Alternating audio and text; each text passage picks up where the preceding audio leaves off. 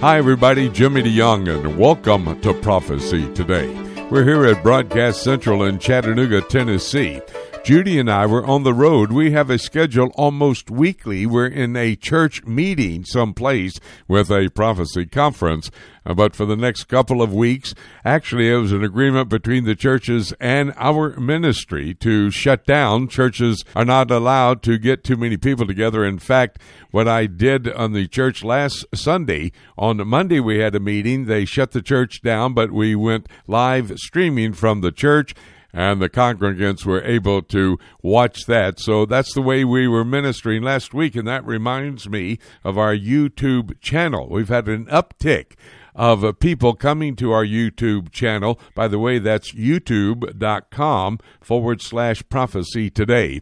We're putting new information up, Bible prophecy teaching that will assist you since you may well be confined to your home. Judy and I have kind of self quarantined ourselves in our home. Praise the Lord for the opportunities that the Lord is opening for us.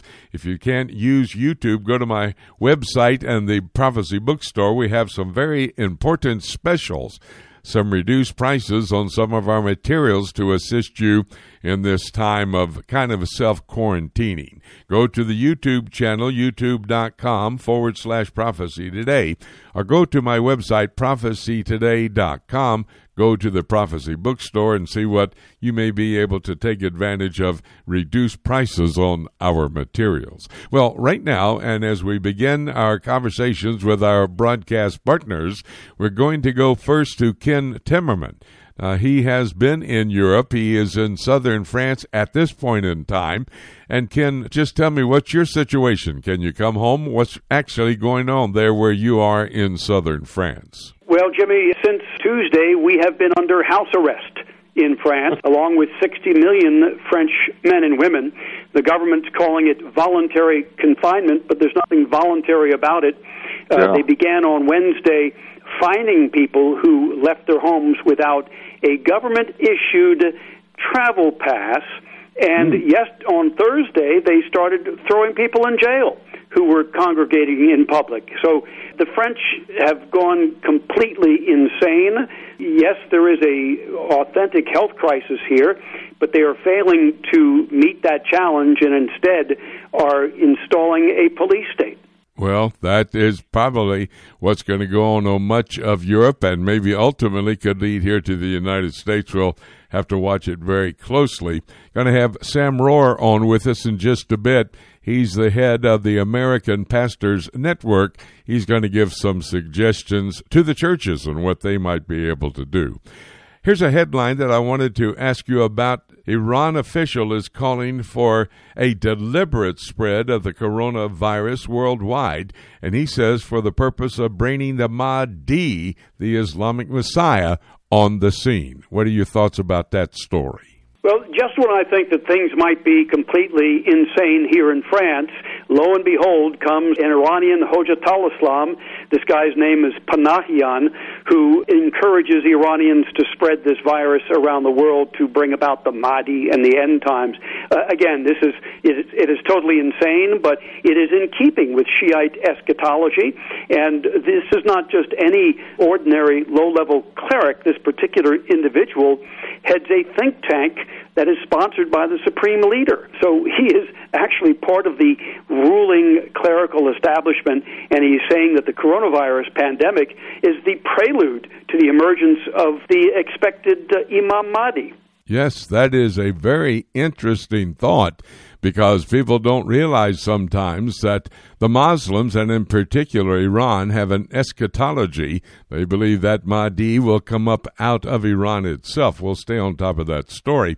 But at the same time, there are other officials that are warning the virus will probably kill millions there in the Islamic Republic. They have not been prepared, and this is going to be a real hard time for them as well. It is going to be a hard time because up until just this past week, they were allowing pilgrims to go to religious shrines in Mashhad and in Qom, where they have the particular habit of licking these shrines. Thousands mm. of hmm. people will line up to get inside them, and they will all lick the shrines together. And it's no coincidence that the pandemic has broken out in both of those towns, in particular in Qom, uh, where tens of thousands of Iranians have been infected. And without a better public health system and recommendations from the leadership, they could have hundreds of thousands of deaths in the coming months. And, and hmm. people are starting to warn about that in Iran. Public health officials are warning, uh, but they're getting mixed messages from the very top. Talk to me about a European Union document that has been put out. Uh, they are saying that Russia is endeavoring to put out disinformation about the coronavirus to sow panic in the West. What do we know about that? Well, very interestingly, the, the European Union has officially issued a study, an intelligence document, if you wish, about what it claims are Russian government disinformation stories and articles and television reports, especially in Spain, that are spreading lies about the coronavirus, claiming it was created by the United States in a bioweapons lab and spread by U.S. soldiers in Lithuania. This is, of course, a complete falsehood. And the European Union is warning about this. The Russians have denied it, of course. But look, this should not surprise us. Russia has not changed from the days of the Soviet Union insofar as it continues to seek the end of Western economic and political dominance in the European heartland. They would like to destroy American power, to weaken us as much as possible. They would like to undermine the European Union as much as possible. And by spreading these rumors that the pandemic was created and spread by the United States. They are trying to drive a wedge between the U.S. and Europe. They're not succeeding, though, because the European Union itself has seen through their disinformation campaign and is publicizing it. And meanwhile, Russia and China continue to have trade ties between them and also increasing those trade ties and activities even though the coronavirus is really causing some problems, Russia and China is sticking together in their trade, aren't they? Well, this is this is extremely interesting. It's interesting to see the Russians essentially moving increasingly towards Asia, towards China, but also with Syria. You and I have been covering that for quite some time now. But the Russians, as they have been checked in Ukraine by the United States, by Donald Trump in particular, by the delivery of uh, lethal weapons to the Ukrainian government against the secessionist movement that is led and supported by the Russians. The Russians have pulled back a bit and they're moving more towards Asia, towards China, towards the Middle East. The trade with China has increased as the coronavirus has spread. Now, it raises a lot of questions to me, Jimmy, about whether there is some strategic interest here between Russia and China in the spread of the coronavirus. People have said that the Chinese have paid a heavy toll for the virus breakout. I'm not so sure that that's true yet. I don't think the human toll has been very high, uh, with over a billion people, and the Communist Party of China really couldn't care less about losing 10 or 20 or 50,000 or 200,000. Uh, you know, they slaughtered off tens of millions during their Cultural Revolution uh, in 1966. So they don't really care about losing a small number, comparatively small number of their own people if it gains them some kind of strategic advantage. And this relationship with Russia, as it grows, could turn into a strategic advantage for both of those countries against the United States, against Europe, and against the West in general. That's something I think we should keep our eyes on. Absolutely, Ken. The Bible talks about the importance of China, kings of the East coming across the Euphrates River into the Middle East and in cooperation with the Antichrist there in Babylon. That's a prophetic scenario. We'll get to that when we take a look at the book, but your report just enhances the possibility of that being the case. Well, let's change from the coronavirus situation to the United States, who has declared the new Islamic State leader is a global terrorist. We have to deal with that at the same time we're dealing with the virus. Well, well, that's right. And this is just the, the person who has taken over from Baghdadi. He's a, a minor cleric. He used to be part of Al Qaeda in Iraq. Uh, he's not a well known terrorist, if you wish. He's not an Osama bin Laden type character. But what's interesting is that the Iraqi government even recognizes that ISIS continues to exist both openly on the surface inside Iraq and covertly as a cell structure beneath the surface.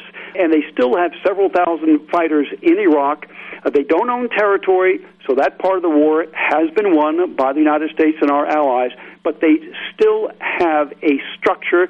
They're still able, apparently, to smuggle oil and uh, to have revenues, significant revenues, to maintain an infrastructure, although it is not territorially based. They are spread out over a wide area in Iraq and Syria.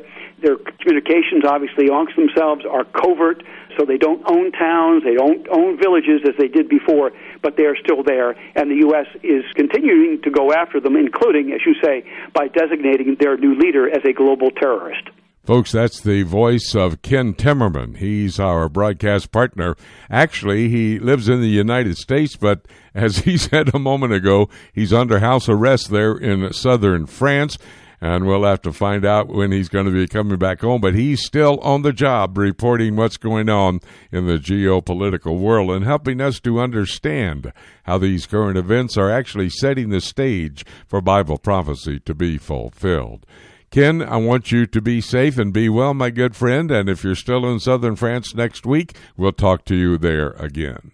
Thanks, Jimmy, and you too. Be be very careful. And self confinement is not necessarily a bad thing if it truly is voluntary. yes, if it is voluntary. Well, it is as far as Judy and I are concerned right now. We're going to have to take a break, and when we come back, we're going to get a Middle East news update. David Dolan standing by. That's all ahead right here on Prophecy Today. Every believer needs to understand Bible prophecy. Whether you're a novice or a student, we are here to help you. Just visit prophecytoday.com and click on the link for the Prophecy Bookstore. There you will find a large selection of CD sets, DVDs, and books for the Bible prophecy student written by Dr. Jimmy DeYoung and other prominent scholars. While you're there, be sure to check out Dr. DeYoung's latest series called Presidents, Politics, and Prophecy. This series examines how God has used human leaders in general and specifically the last seven U.S. presidents to set the stage for Bible prophecy to be fulfilled. This was shot on location in Washington, D.C., and is available on DVD or as a 10 hour audio series on CD. Be sure to check back often for special deals. You can visit prophecytoday.com and click on Bookstore, or you can go directly to prophecybookstore.com. Prophecy Today is heard all across the USA on the Prophecy Today radio network, but also it is heard around the world through our website at prophecytoday.com. And Jay, there are many other features on our prophecytoday.com website, like daily news updated out of the Middle East as it pertains to what's happening prophetically. Special reports can be heard right on our website at prophecytoday.com. We have prophecy Q&A available for you. Questions asked in the past can be answered on the website if you just check it out and go to that particular spot. Prophecy quiz is available, and parts of our Prophecy Today program, if you should miss any part of it, will be heard the next week right here at prophecytoday.com. And don't forget, you can even email your questions to us for our live radio broadcast. Just go to our website at prophecytoday.com. You'll be amazed, you'll be surprised at what you'll find on our website. Be sure to visit us at prophecytoday.com on the World Wide Web. Welcome back to Prophecy Today. Jimmy DeYoung here at Broadcast Central in Chattanooga, Tennessee. David Dolan is standing by. He's the guy who covers the Middle East. He's done that from a journalistic responsibility for over 30 years, and he knows what's going on in that part of the world. That's why we bring him to the broadcast table. He'll be here in just a moment. Let me remind you that at our YouTube channel, youtube.com forward slash prophecy today, you can go and study Bible prophecy there because we're putting up absolutely new information on our YouTube channel teaching Bible prophecy. Me on location, former Day of Discovery television programs is just going to be a wealth of information prophetically that you can study if you have some time, and I probably do have some time here in this crisis with the coronavirus spreading as it is. And by the way, if uh, you can't get onto the YouTube channel, go to my website, prophecytoday.com, go to the Prophecy Bookstore. We've given some discounts on some of our videos that may be also usable in your study. You just go there and order at the reduced price. You'll be able to study it in your home where you may be self quarantine at this time. Well, let's get to David right now. David, a lot of things happening there in Israel, but uh, the focus basically is on the coronavirus crisis. And there's a lot of things happening. And I just wanted to tell you that I'm excited about what's going on because within this last week, about 25 new immigrants from the United States made aliyah. In other words, they came to live in Israel. Even during this crisis, both in the United States and Israel, there are Jewish people that are following the command from the Word of God for the Jews to return to the land that God has given them. That's a very positive type of thing to be able to report, isn't it, David? Well, it is a silver lining, Jimmy, uh, definitely. And also, I think you posted on your site so you know about it. There's also more freedom for Jews to pray up on the Temple Mount uh, because limited groups, nobody can meet. In fact, on Friday morning, the government officially uh, confirmed the national crisis that by penalty, uh, people would be confined to their homes as much as possible, not go out for any non essential reasons, but they can't ban all prayer, certainly. And so there have been some gatherings, but more Jews have been free to go up and pray on the Temple Mount. Friday there was some trouble up there when it started raining, and some of the Muslims that were up there praying gathered together closely in violation of the regulations. The police came in, and there were some scuffles. But yes, it's a Jewish homeland. It remains a Jewish homeland, but it's virtually under lockdown, Jimmy. And the main problem has been that every day this week, the number of cases has doubled from the day before.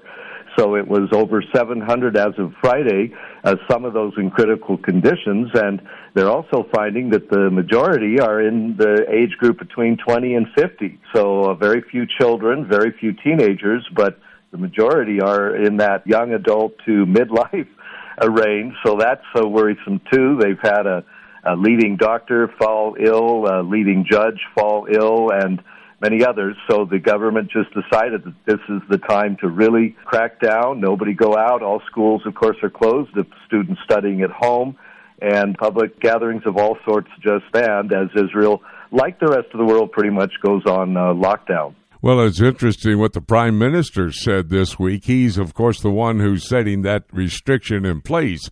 But he said, folks, this is not a vacation time. this is a very serious time some Israelis thinking they can just go to the beaches or whatever, like they are doing for spring break there in Florida. I'm going to talk with Winkie Medad in a moment, David, about the situation in this third election and will they possibly go to a fourth election. But I do understand that Benny Gantz, who heads up the Blue and White Party, has said he at this time is willing to sit in a government, a unity government that would be led by Prime Minister Netanyahu. That's an interesting development. It is, Jimmy. He gave an interview to Channel 12 on Thursday night, and he said that the situation has drastically changed and that the campaign promises he made no longer apply during a national emergency. I'll quote him. He said, I'll do what is needed under the circumstances, but he said we need to match the election results with the current situation. In other words, he wants quite a few of his own party in the government because he did get a good amount of votes in the Knesset, but he did say that, quote, all options remain on the table. So he is uh, open to a national emergency government. Clearly, the people of Israel would like to see that. Clearly, this is not the time for political wrangling or bickering. The Knesset's been suspended. Everything is ground to a complete halt. Tourism is completely empty. They've shut, basically shut down the airport. So they plan to completely shut it down here real, real soon. So the situation has changed. Uh, hotels are being prepared to uh, receive cases of uh, coronavirus, etc. So it's a very, very drastically different situation than it was uh, just a few weeks ago when the elections took place, and he's just recognizing that fact. Well, and in fact, uh, the Israelis should recognize it as well. And all of us here in the United States, I know that uh, you are at a location which is able to be a safe place for you. And uh, Judy and I have come off the road, and we're in our safe place here in our home at Broadcast Central in Chattanooga, Tennessee. Very interesting activities going on in the Middle East. You have the coronavirus pandemic. And then there's a report coming out of the Horn of Africa. There's a swarm of locusts arriving in the Middle East just in time for the Passover. Now, it's a couple of weeks away, Passover April 8 to 16.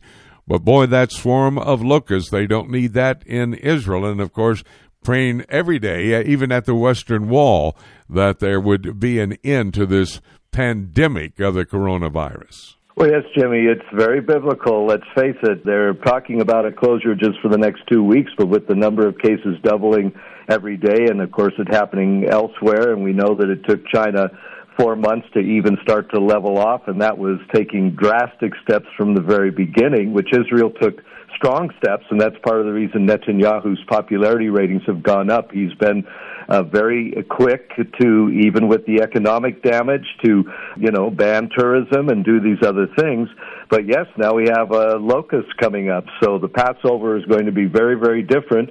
Many of the rabbis have called for Jews to go up to the Temple Mount and then, then in their synagogues around the world and to pray for God's mercy because they do point to many, uh, uh, several incidents in the Bible where it says that plagues were unleashed by the Lord, or at least He allowed them to come. One was when King David, of course, uh, disobeyed God and launched a census, and one of the options God gave him was a plague, a short period of time, but a very deadly thing. And we know in the Bible, I mean, we know in the Exodus that this occurred as well. So add locusts to the midst, and you really have uh, something from on high. Many are saying this is not just coincidence that this is happening and has disrupted life so much. But as you said, people are falling on their knees, and uh, you know the good news is it's gotten everybody's attention, and uh, life is uh, altered, and that's all over the world. And hopefully, many people will cry out to God and come to God as a result of this. But boy, it's looking very much like the period of Exodus again. What about the Palestinian situation, David? We knew that uh, Bethlehem was shut down because of the coronavirus and uh, we don't know exactly how they're cooperating with the Israeli government. How is that all breaking out there in Israel? There has, Jimmy, been uh, good cooperation according to both governments, especially on the health departments. They recognize this affects uh, everybody. It doesn't discriminate on religion or race or background or anything like that. So there's been good cooperation. Uh, everything is basically locked down in the Palestinian zones as well. Of course, uh, Bethlehem was already in that position several weeks ago, but everyone ordered home. Uh, all schools shut the same thing.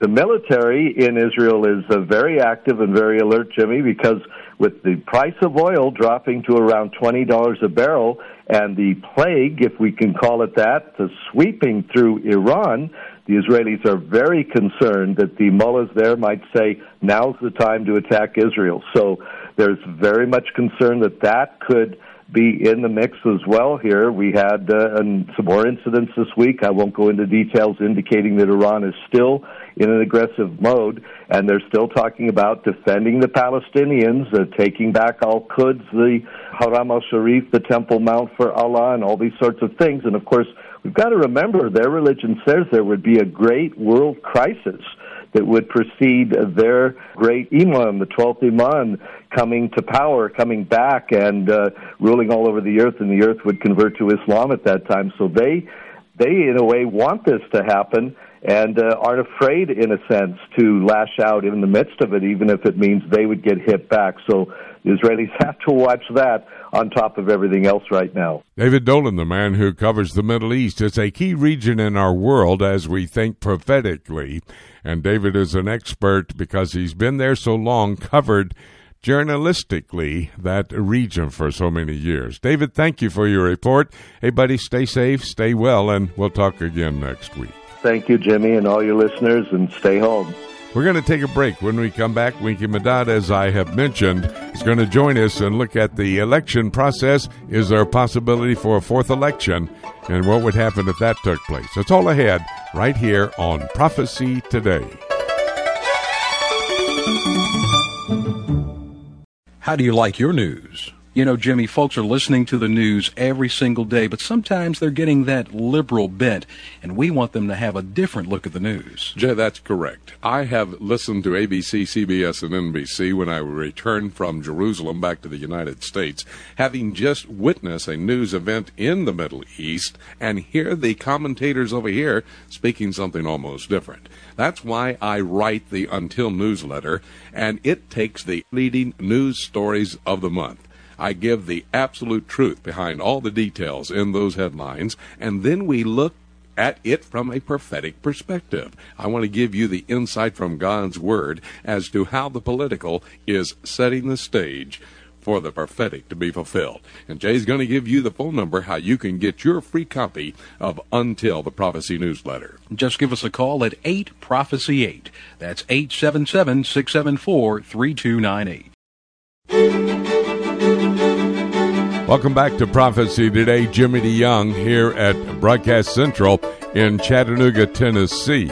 I told you we traveled back into Chattanooga from Springfield, Missouri, where we had our last meetings this last weekend. Next couple of weeks, we're going to be home at Broadcast Central and somewhat quarantined. Judy and I will be away from the rest of the family since our age is a very severe time to get some type of coronavirus. We don't want to do that.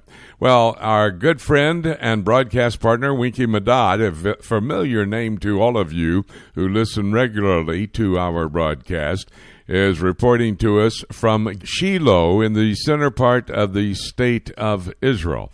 And Winkie, let me just, I've got about three or four items I want to talk to you about. First of all, are you confined there to your home in Shiloh because of the coronavirus?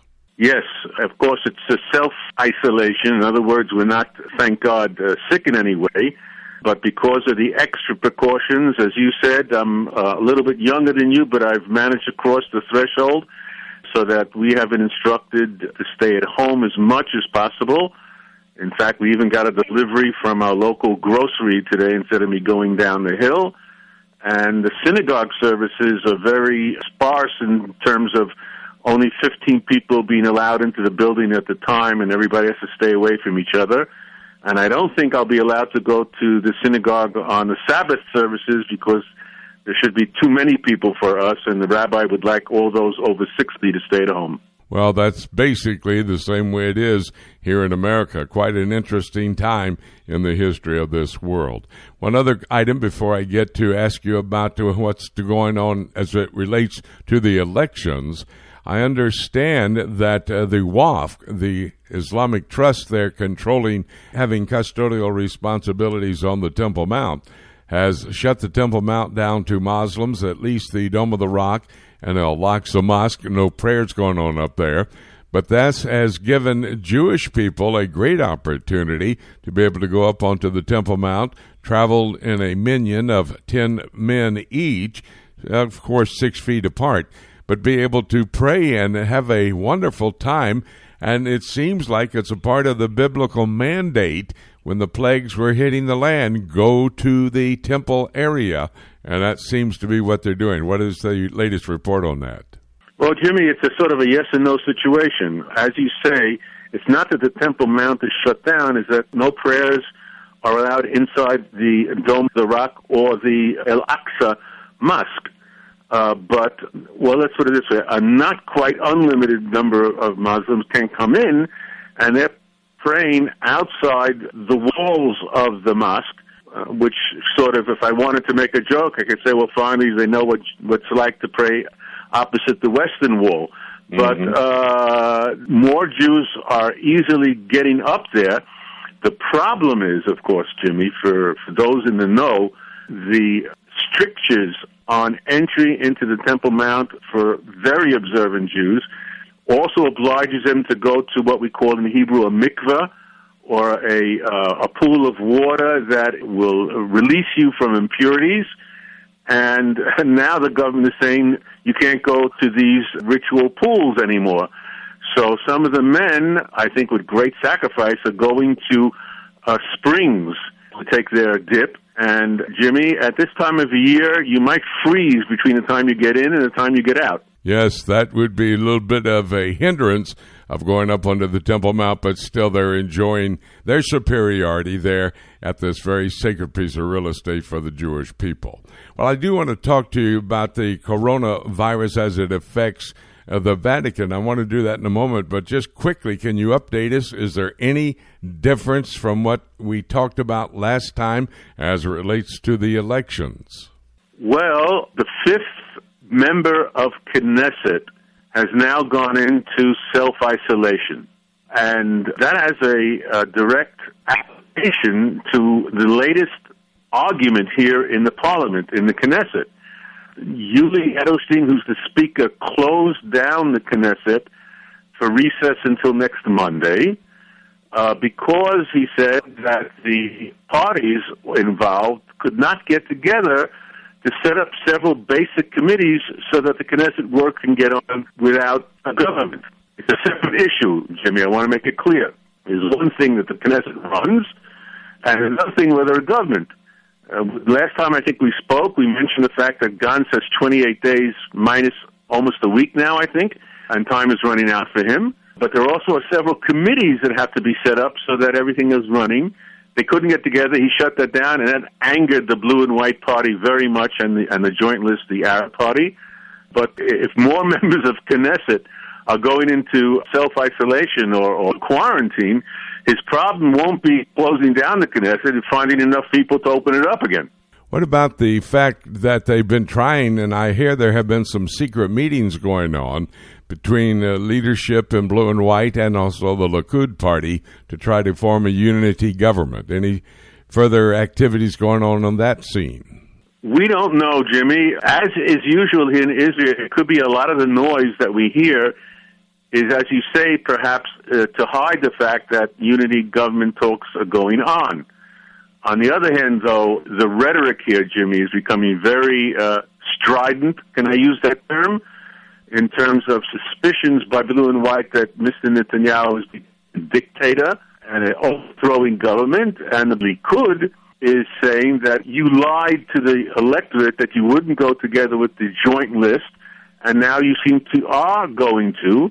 I think we discussed that last week when I mentioned that three members of the Knesset from the opposition are not going to go with their parties uh, together with the joint list, and so everything is up in the air at the, at the moment I'm speaking to you. By the way, let me remind everybody that joint list that Winkie is talking about would be the 15 members of Knesset who are Arab, and they, of course, have put a joint list together.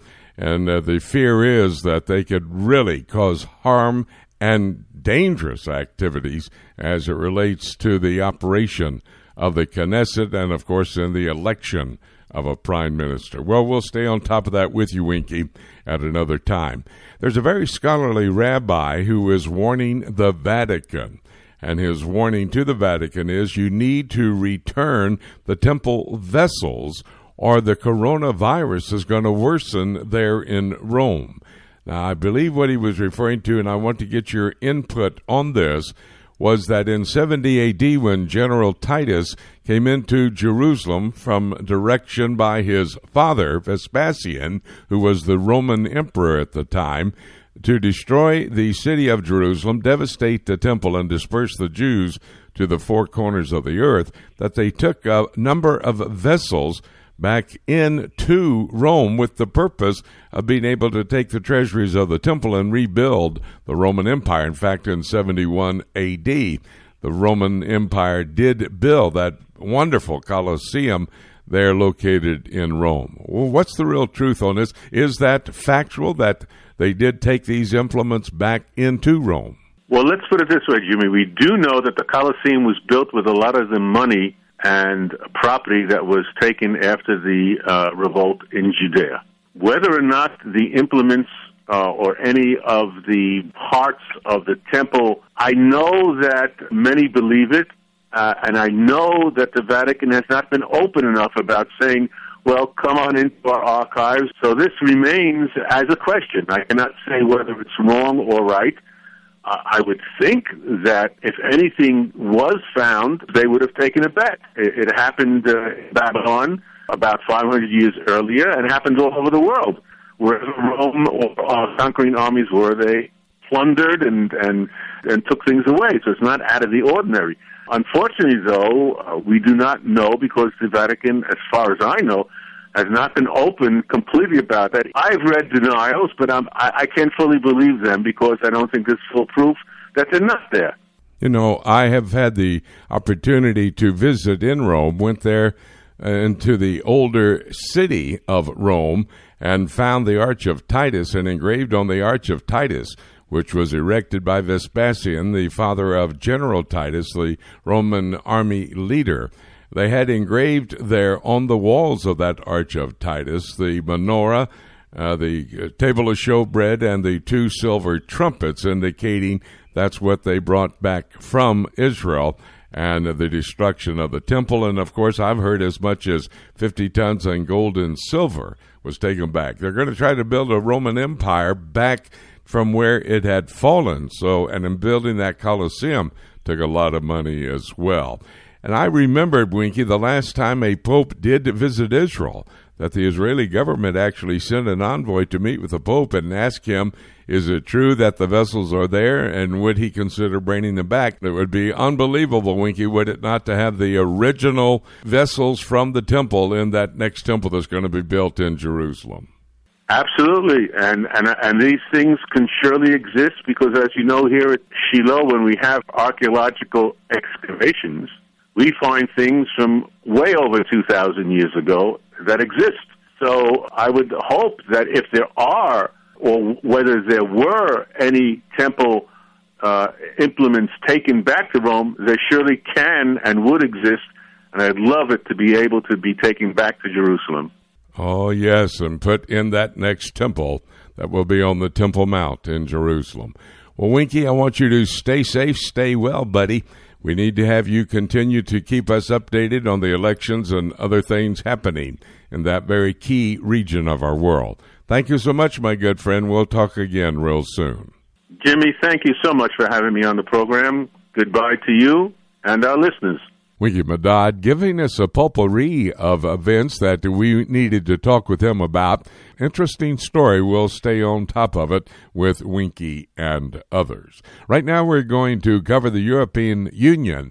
That is a major region of our world. It's a economic political operation. And the man who does that for us, John Rood, who has lived in that part of the world for over 30 years, and we want to go to him right now. John, I said that the European Union is an economic and political operation. That may, however, be coming apart, especially because of the problems with the coronavirus there in Italy. Just talk with us for a moment what your thoughts are on the European Union. Well, the European Union now dealing with the coronavirus is a bit behind the curve. So now Europe has become the epicenter of the contagion. The European Union had, had failed to take quick action. Of course, as we know, one of the big proponents of the European Union is free movement of people, goods, and services. And this had also the free borders, which resulted in the Schengen Agreement, which even includes most of the European Union, but even countries that are not in the European Union. Now the free border idea has actually backfired and has to be taken back to a certain extent. The EU has acted basically slow in the matter. They've just done a travel ban right now when you have countries that are in virtual shutdown. Obviously, Italy is leading the pack with that. but the European as a whole, and with our examination, has been very slow to take a concerted effort showing leadership. There in Italy, they have a very elderly population, I think first or second in the entire world. And what about their hospital system? It doesn't seem to be their health care system does not to be up to par with maybe other countries of the world. Has that been a part of the problem? They seem to not pay attention to the warnings and this has caused the epidemic or the pandemic to expand across the entire European continent, hasn't it? Yes, indeed. Italy has a uh, older population, certainly. The Italian health system is in a very bad condition, and as of now, basically one half of all of the coronavirus cases in Europe are in Italy. And yet, we haven't had a concerted effort from any other nations or the EU to uh, help Italy in the situation. They're just basically uh, preparing, thinking that they could very well soon be in the same state. Of course, Italy is being hit hard because of the aging population. And as you mentioned before, we have an economic backlash from this.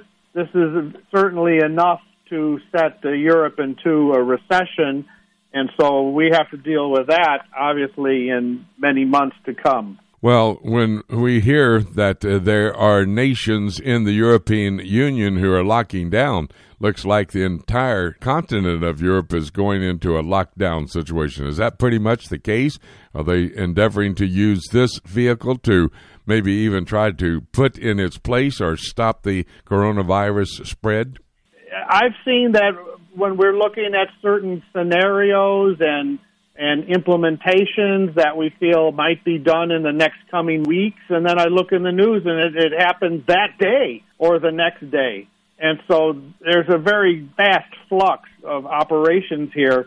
But yes, we have basic shutdowns in uh, Italy, Spain, Germany, France, Switzerland, and Norway. And so, yes, we would expect we would expect all of those countries and more to be basically shut down. It's more of a reaction on the European side. Thankfully, in the United States, although there have been some of these measures, it's in a preventative cause because the whole idea, of course, is to be able to slow down the spread of the virus.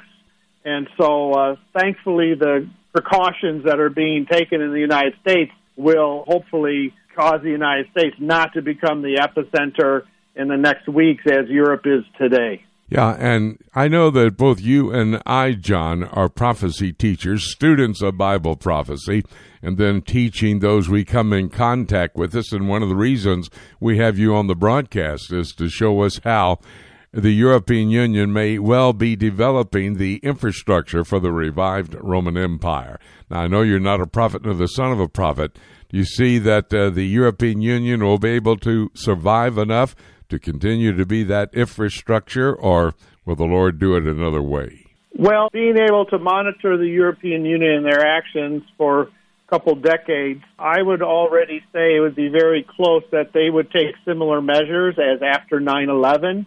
So, therefore, all of the plans that are you know are brought to the table in an emergency and it's a time that the European Union quickly passes things that are their particular focus, uh, which could not be necessarily done easily in a normal time. And so there will be a reinvention, as we see, and the European Union will take actions which eventually will lead to a more centralized government. And in that regard, yes, uh, these are the type of trends that are important to monitor in the eventual building of a 10 nation power base of the Antichrist. These are things that will be brought out in terms of uh, centralized control in the long term. You know, we look at the political, John. That's the purpose for you being a broadcast partner with us here on Prophecy Today. But we understand the prophetic, and that's God's Word, and that is absolute. Hey, John, stay well. Thank you so very much for joining us today. We'll have another conversation next week. Thank you. Everyone stay well. Well, in this half hour, my final guest is going to be Sam Rohrer. Sam is the president of the American Pastors Network, and he is also the host for Stand in the Gap Today radio and television. I'm honored to be able to join them every other Wednesday with a Middle East news update. And Sam, when we were doing the program last Wednesday, he mentioned that the Pastors Network was coming together with some suggestions for pastors across the United States. I thought it would be great to have Sam on with us. Sam, as your position gives you the capability of communicating with just hundreds and hundreds of pastors across America, you and your team, what are you recommending to these pastors as it relates to their services or how they should continue to minister in their churches? Well, Jimmy, we're first of all saying that this is when the understanding of a biblical worldview and talking and preaching about the Bible in times of prosperity and peace actually becomes a very practical application once we move into a time where we now have government actually passing regulations, laws, varying degrees of uh, levels of uh, civil authority that limit the gathering together of churches. And uh, pastors across the country are struggling with that as services are having to be redirected because civil government says we don't want 50 or more people together or 100 or more, now in many cases 10 or more. Uh, and so, where can we go and find the bottom line biblical principles? And for us, that takes us back to saying, all right, we got to go back to what we always say. How has God set up society uh, where you have the family, you have civil government authority, and you have church authority, three institutions? And so it's simple here. We say this we are to submit ourselves to the civil authorities.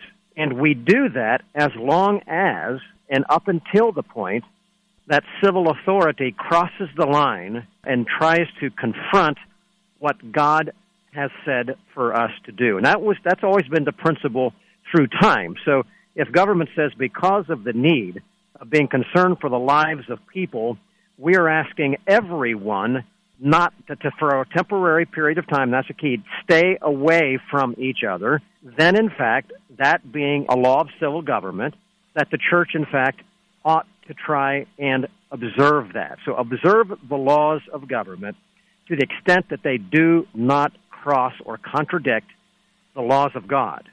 And then that has applications with it. So that's number one. Number two is that the church really needs to be thinking always about their obligation to fulfill the purposes of the church as God has established, and that is to uh, Matthew 28 communicate the gospel, ultimately making disciples. So the teaching of the word must continue. The forsaking of ourselves not together is a command in Scripture. Well, we have we may at this point become more uh, creative about that, and thankfully, one of the good things is is that technology is allowing pastors to communicate with their people uh, many are doing it uh, short videos throughout the week, multiple times during the week right now. I, I and my small group just on Wednesday night decided that we were going to try and meet by Zoom video conferencing. And nobody except one other business person on that uh, call, that group, had ever done it before. Well, it worked out extremely well. And uh, we were able to see each other, pray with each other, teach, do everything that we could do in a small group physically we could do in that setting. So we're saying don't uh, abandon, but think certainly in terms of doing what the church is supposed to do, even in this limited, more limiting time. And then, and then the other bottom line would be this: without a doubt, use this time to focus not on ourselves but others. Now, we should be doing that all the time. We should be a God-focused people. We should be an others-focused people. And uh, and as people become more and more concerned and frustrated with being told you got to stay in your house, as in New York right now, you know, for the next month or whatever. This is going to become very troubling to many people, and it's a wonderful, wonderful opportunity. And the fourth point we're saying is don't view it as a time to retreat as a church, view it as a time to advance. And if we have the hope of eternal life and we have the assurance of Jesus Christ and salvation, and we know that He is our strength and He is our guide and He is our fortress in times of trouble, then let us now communicate that in creative ways, more aggressively, more intentionally, than ever before. And I think even in the middle of this time, the gospel can actually go forth in ways that we have not probably considered before, and that's the silver lining in times of trouble. But I think that's what we've seen in history throughout the world. As uh, tough times come to Christians, the light seems at times brighter. I think um, we're seeing an opportunity to do that now. You know, Sam, those are some great suggestions and some great ideas as well, how to innovate in this very special time. And it seems like the Lord is trying to get our attention. And I think this gives us an advantage as well. God's word does say, be subject to the higher authority, book of Romans, uh, chapter 13 and verse 1. Uh, but it also tells us that we need to pray for our leaders. They're making some very important decisions, aren't they? And First Timothy exhorts us, chapter two, to pray for those in higher authority. We need to be doing that all the time, don't we? We absolutely do, and perhaps we are seeing the truth and the power of that passage. We know, I mean, all the listening to the program now, if they're believers, they've heard that before. We are to pray for those in positions of authority. What do we sometimes still often think is what is that purpose? The purpose is that we may lead a quiet and peaceable life. Well, if government is in fact doing what it is supposed to be doing, of course, First Peter and Romans, praising those who do well, protecting those who are doing well, and punishing, bringing justice to those who break the law, who do evil. If that happens, then there in fact can be peace in a society. Now, we do know, though, very clearly, that when the righteous are in authority, the people rejoice. Why do they rejoice? Because they're doing what I just said, what they ought to do and what God's design is. But if the evil bear rule, and I think the circumstance of the coronavirus around the world, when it's upsetting uh, the lives of others, we must pray that God brings and gives great courage and strength to those who are righteous, who know the truth, and pray against those who are evil because there are those out there absolutely who see this and will want to use this opportunity as a prime opportunity to bring a totalitarian form of man centered government into position, juxtaposition position a God focused nation such as what our Constitution, our nation is built upon. So ultimately, this is a spiritual battle, I believe, Brother Jimmy, as we are moving into it. It has a political face to it, and it's going to be effectuated by policies. But we need to pray that God, through his righteous people, enact policies that can guard against the intention of evil men to gain control over and to limit the peace and ultimately the ability to live a Christian life and to freely communicate the gospel. This has been the battle through the ages. I believe we're going to be see that coming forth, and so there's all the more reason in the world to pray for those in positions of authority. Yes, absolute. First Timothy chapter two, verses one to four. You need a scripture basis upon which you should pray for those in higher authority. I notice that we have had a real uptick in our YouTube channel that is available all the time, and we are putting brand new prophetic teaching on this YouTube channel because people are confined to their home. This will be a great opportunity to not only be praying, you're looking at innovative ways to have your church activities, but studying the prophetic Word of God. Hey, Sam, thank you so very much. Great insight. I wanted the pastors and the parishioners to be able to hear what you and your team of pastors across the United States are doing. God bless you, my dear friend. We'll talk again real soon. Thank you. It's great to be with you, Brother Jimmy. We're going to take a break, and when we come back, I've got David James standing by. We'll have our weekly conversation. It's all ahead right here on Prophecy Today.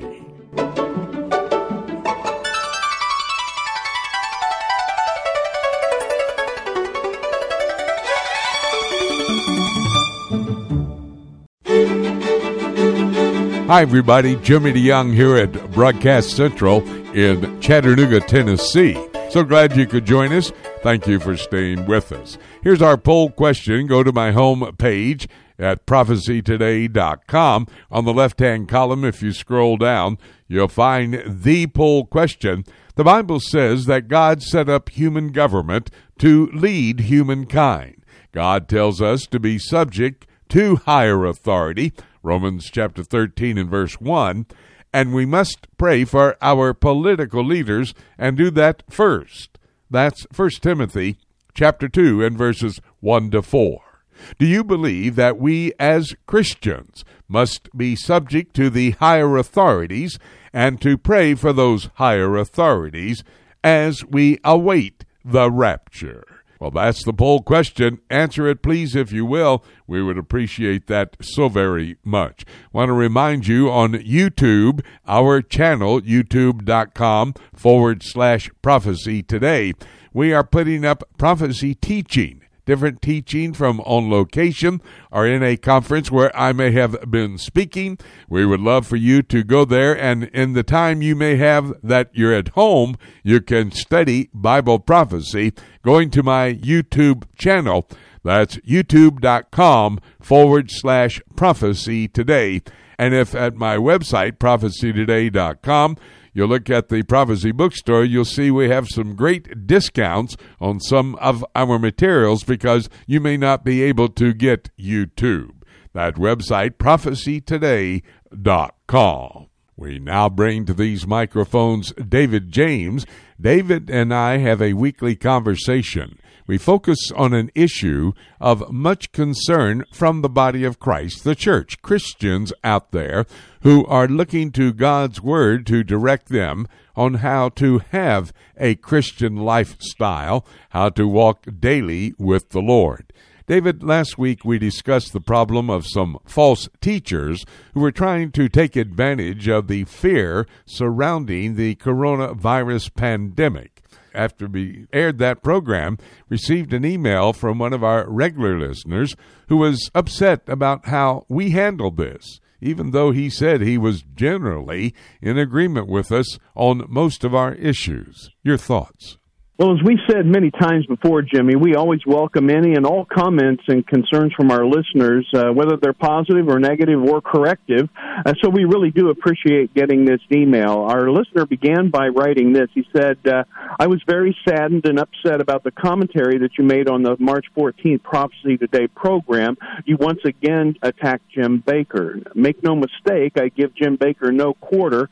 I don't find him trustworthy. However, I believe you must be held to a higher standard in how you address things, especially since you set yourself forward as an authority on a radio broadcast with a worldwide audience. And he and I emailed back and forth uh, several times, and it ended well. And in the last email, he wrote, Please forgive me if I've been overly judgmental. I believe you give overwhelmingly good information. Uh, I would give you a grade of 99 plus. So I was happy for that. One of his main concerns was that he felt we had singled out uh, Jim Bakker in order to attack him, but hadn't said anything about being concerned for him personally or encouraging our listeners to pray for him. So I do encourage people to pray for Jim Bakker, and I also hope that he's not so self deceived that he won't yield to the work of the Holy Spirit in his life. And this would be true of anyone in a similar position. But I would also say this that prayer is needed for the millions of people that he's deceived over the years through false teaching and fear mongering. And I hope they haven't been harmed to the point that they just turn from the Lord and sound Bible teachers. You know, David, and let me just add this I think that you and I set ourselves to the same biblical standard that we're endeavoring to try to get Jim Bakker to do. So, uh, what's good for the goose, good for the gander as well.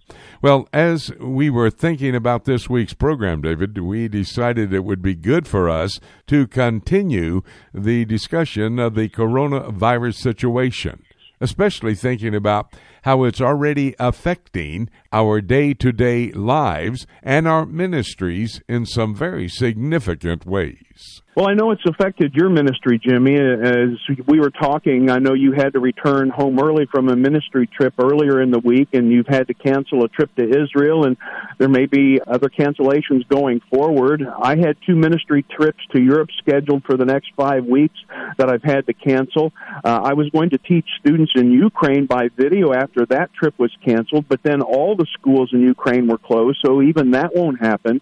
Uh, on Thursday, the State Department issued a statement recommending no international travel at all. Uh, California has locked down the whole state. The big three automakers have shut down, and on and on it goes. My wife works at Indiana State University, which has sent all their students home, and we're concerned what this might even mean for her job since she still has over a year to work before she qualifies for a pension. And it's affecting different people in different ways depending on where they live and where they are in life in terms of age and health. And it's it's becoming a tremendous hardship for families with kids in school. You know, I just read a couple of days ago where it's been estimated that 50% of all small businesses will close if this doesn't end within three months. And, and of course, churches are wrestling with lots of things surrounding this crisis uh, how to care for church members and those in the community.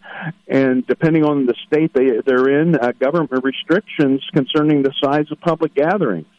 Well, those are very important issues that have to be thought through and endeavoring to try to get some biblical perspective on them. You know, this last point brings us to an important part of our discussion, I think, for today. From our phone conversations earlier this week, David, I know that you've been concerned about how divisive this has become among at least some believers. Well, you're right. It has become very contentious and polarizing, uh, especially when it comes to decisions uh, about whether churches should continue to hold public worship services. As I've watched some people comment on this, uh, they are careful and thoughtful and balanced in their observations and, and commentary, but I've run into some who are almost demonizing those who come to different conclusions about how to handle this personally and as churches. So, on the one hand, some are insisting that the government has nefarious intentions intentions and is infringing on the constitutional right of assembly with restrictions concerning the size of public gatherings. And they're also accusing those who are suspending church services of giving in to fear and government overreach rather than trusting the Lord and obeying God rather than man, since believers are not to forsake assembling together. But on the other hand, some are insisting that those who want to defy the government and keep churches open are failing to sufficiently care about the well-being of others. For example, especially the elderly and those with underlying medical conditions, which may put them at high risk. And another argument that is being made by those is that some are failing to recognize that we are to submit to those in authority, understanding that those authorities are appointed by God. You know, I'm sure that everyone is trying to do what they believe is wise and biblical, whatever their conclusions. And so we need to give some room for disagreement uh, on this without a lot of hurtful rhetoric. Yeah, I would agree with that. And it's interesting you brought up the passage of Scripture, forsake not the assembling of yourselves together. Well, there's also the point where two or three gather together. That's a very interesting point, something along the lines of what the government is actually recommending. I know that you have put up a Facebook post dealing with this, David. So, what are some of the things that you suggest to try to bring some balance to this? Well, I think we all need to understand that everyone is really trying to deal with this as they believe is appropriate. You know, some may overreact, some may underreact, but that's largely a matter of perspective and context. And and as the situation evolves, the, the way people are handling it is also evolving.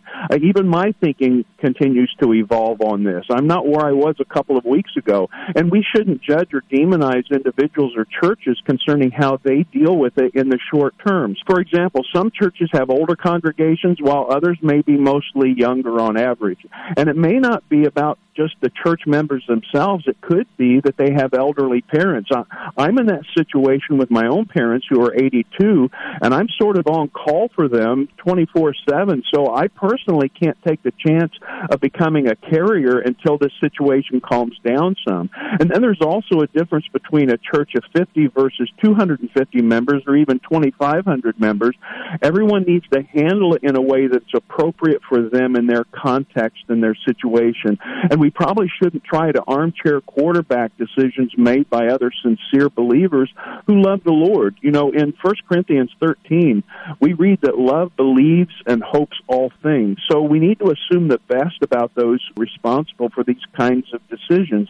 I know the leaders in our church are, are taking this very seriously and trying to make wise and godly decisions. So we shouldn't accuse believers of acting out of fear rather than faith or accuse them of disobeying God when their motivation is to obey God in the wisest way possible. David, as you've already mentioned, some are saying that this is part of a larger scheme by the government to marginalize Christians and take away our right to peaceful assembly. And so they're determined to stand against recommendations and even bans on certain size gatherings, depending on the state. Well, first, I would say the right to assemble itself is not being taken away. It's just the manner in which an assembly might take place that's being restricted. And you know, there's always been restrictions on assembly to some degree. For example, you can't have a peaceful assembly inside the fence of the White House. Or, to bring it to a church, you can't have a worship service in a church building before there's an occupancy permit. So we just need to figure out other creative ways to come together as a church, especially if this goes on for many more weeks or months. And as I mentioned, the leadership in our church is working on this, and churches across the nation are faced with the same thing. And we also need to remember that these restrictions right now, they're just temporary. This, this isn't a permanent change and I think we can comply for at least a limited period of time for the sake of our church families and to be a good testimony in our communities. It's also important to recognize, uh, I think, Jimmy, that Christians aren't being singled out. So this isn't anti Christian persecution. Of course, we do know that we're living in perilous times and that there seems to be growing anti Christian sentiment. And as we move deeper into the last days, uh, certainly things are going to get worse. And the situation that we're presently in, uh, it could change in the future, but for now, the current restrictions just don't represent persecution. You know, David, as a result of our present conversation, it seems like this present crisis is presenting a lot of difficult challenges. However, would you not say, David, it's also providing some unique opportunities for believers in the future? Yeah, I really think you're right, Jimmy. You know, one of the things that I frequently say to people when unexpected things happen is, you know, this didn't catch the Lord by surprise. Things often catch me by surprise. I didn't see things coming, but the Lord certainly did. And that being the case, that leaves us with a couple of main questions, and that would be what would the Lord have me to learn from this? And then what does he want me to do in the midst of this? You know, among the things we always need to learn about the Lord are he's always in control that he is loving, gracious, and kind. So we know that we can trust him in every situation, even the most difficult ones, meaning that there's no reason to be anxious for anything. We can also spend more time in prayer and make our needs known to him, but we always need to do it with thanksgiving, as Paul says in Philippians chapter 4. And then concerning what we can do, we can learn to be a blessing to others in some very tangible ways in our churches, for example, especially to those who are being affected the most, which could include not only the elderly, but families with children who can't go to school and those whose jobs are in jeopardy and others. And you know, a lost world can see that we're truly Christ's disciples by our love for one another. And speaking of the lost world, uh, there are a lot of people out there who are hurting and afraid right now. They don't know what to think about how to handle this situation. And we can meet the physical and emotional and uh, spiritual needs of unsaved family and friends and, and coworkers and neighbors. And we can have a genuine ministry in their lives, and the results of that can be eternal. And we need to keep an eternal perspective in mind. David, some great words there. I think this was a very important conversation, really practical, as we, as individual members of the body of Christ, will understand He is in charge, like you said. He knows exactly what's going on. And let's uh, take uh, this opposition, turn it into opportunity through the omnipotence of God. I love that phrase. That's what the early disciples did there in the book of Acts. We make it applicable even in this crisis today. Thank you so much, David. We'll have another conversation next week. And be safe, buddy. Be well. We'll talk to you next week. Thanks, Jimmy. We're going to take a break, and when we come back, I'm going to open the Bible. All of our broadcast partners have reported something going on in their region of the world. We'll discuss it from a biblical and prophetic perspective. That's all ahead right here on Prophecy Today.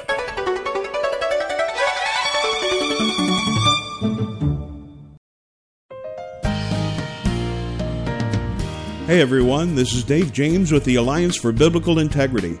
You hear me each week discussing current theological issues with Jimmy DeYoung on the Prophecy Today weekend broadcast. We founded the Alliance for Biblical Integrity because we saw a need for an apologetics and discernment ministry that would be an important resource for local churches, schools, and ministry organizations that face ever changing theological challenges in today's world.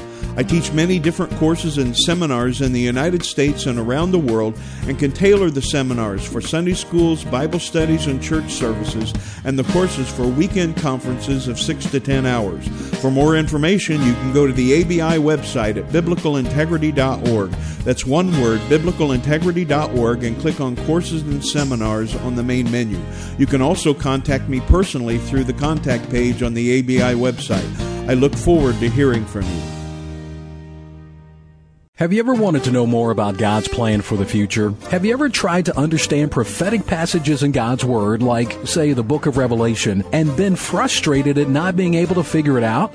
Dr. Jimmy DeYoung's latest CD series, Keys for Unlocking God's Plan for the Future, will help you gain the ability to understand where to start in your study of prophecy and allow you to read God's Word in a new and exciting way. Understanding God's prophetic Word will allow you to live a pure and productive life until Jesus returns for the church church. Keys will help you gain the tools you need to understand the end time events as foretold in God's Word. Dr. DeYoung lays out a systematic approach to Bible prophecy for those who want to know God's plan for the future. Tracks included are a roadmap through the end times, the Jew in Jerusalem, Daniel and the Antichrist, Ezekiel and Messiah's temple, and Revelation and Babylon. To order your copy of Dr. Jimmy DeYoung's Keys for Unlocking God's Plan for the Future, visit our website at prophecytoday.com.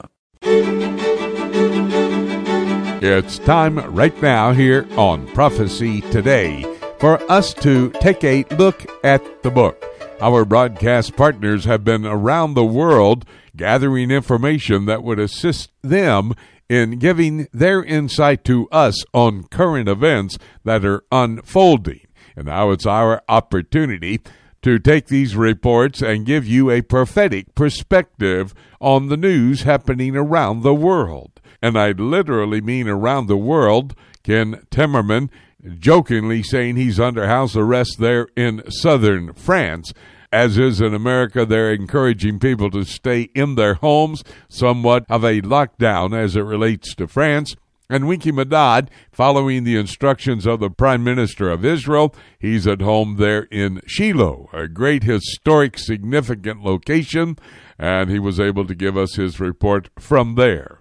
All of these great reports from our broadcast partners are so important as we consider the prophetic scenario that is found in God's Word. I would say that you need to hear what they had to say. If you were not able to listen or hear all of these reports, simply go to my website, prophecytoday.com. Go to PTRN, Prophecy Today Radio Network, and there you will find archived all of the reports from our broadcast partners today. And then when you see how you got that report, be sure to send the link along to a friend or a loved one who needs to understand these current events in light of biblical prophecy as well. Now, if you do listen to our broadcast partners, here's what you would have heard today. Ken Timmerman, there in southern France, talking about an Iranian official who was calling for all Iranians to go out and spread the coronavirus to the world. He believes that will help bring back the Mahdi, that is, the Muslim Messiah. That's right, Islam does have an eschatology. Now, this is a program that is focused on eschatology, but we get our scenario from the prophetic Word of God, and that is an absolute. Iranian Islamic eschatology is wrong. It's not biblical. But the Islamic world, may I tell you, is recognizing where we are and what's going to be in the future. They're looking for their Mahdi, a false Messiah. We can have the hope our Messiah is indeed on the way. David Dolan gave us his Middle East news update talking about the coronavirus pandemic and swarms of locusts on the way to Israel just in time for the Passover holidays. You know, pestilence and locusts. Does that not sound like biblical judgment? Remember 2 Samuel chapter 24, when King David, because he numbered the amount of the Jewish people, was sent a pestilence, he had a choice to make. He made it, and 70,000 Israelis died at that time. And of course, you cannot forget how Moses took on the Pharaoh of Egypt and pestilence was prevalent there. Now, when you speak of locusts, the prophetic book of Joel and the first chapter of Joel talks about the locust invasion on the Jewish people. That was in Old Testament times. Joel chapter 1 is not prophetic, it's just giving us the history of the locust attacks on the Middle East. And in essence, as you study Joel chapters 2 and 3, you can see what God is warning of as it relates to that locust attack. It tells us that the tribulation period is coming, pestilence and locusts will be prevalent during that time. Winkie Medad talked to us. He was there in Shiloh and somewhat confined to his house because the Prime Minister of Israel has asked the Israeli citizens to go home and stay home and see if they can shut down this pandemic running across the Jewish state of Israel. Winkie gave us a report on the elections. He also talked about how the coronavirus crisis is unfolding there in Israel.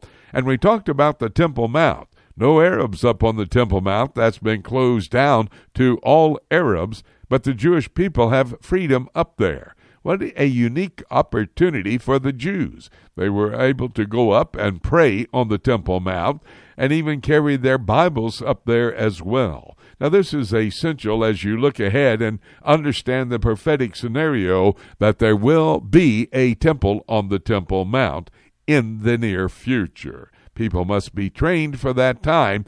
It's a false temple for a false Messiah, but the scripture calls for it to happen and that's an absolute. John Rood talked to us about the virus pandemic in the European Union and the economic crisis. This is an attack on the EU, and the fact is that John and I talk about the European Union today, the infrastructure for the revived Roman Empire. Whatever may happen in the EU in these days, we can tell you for sure Daniel chapters 2 and 7 the prophecy of the revived Roman Empire will indeed come to pass.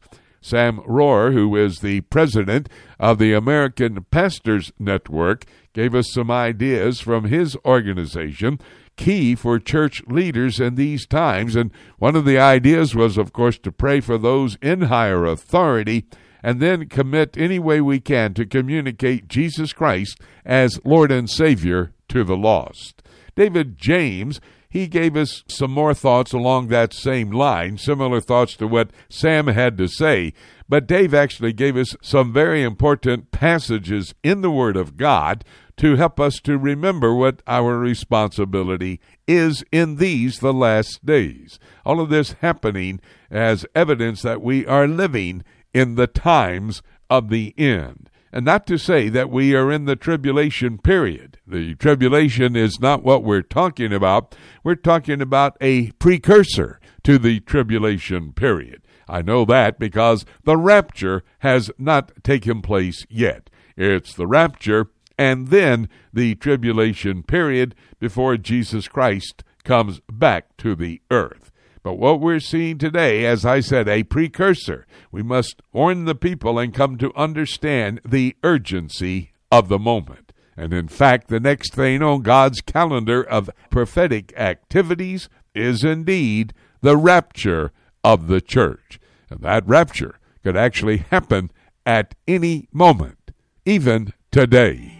So the only thing I have left to say is let's keep looking up until.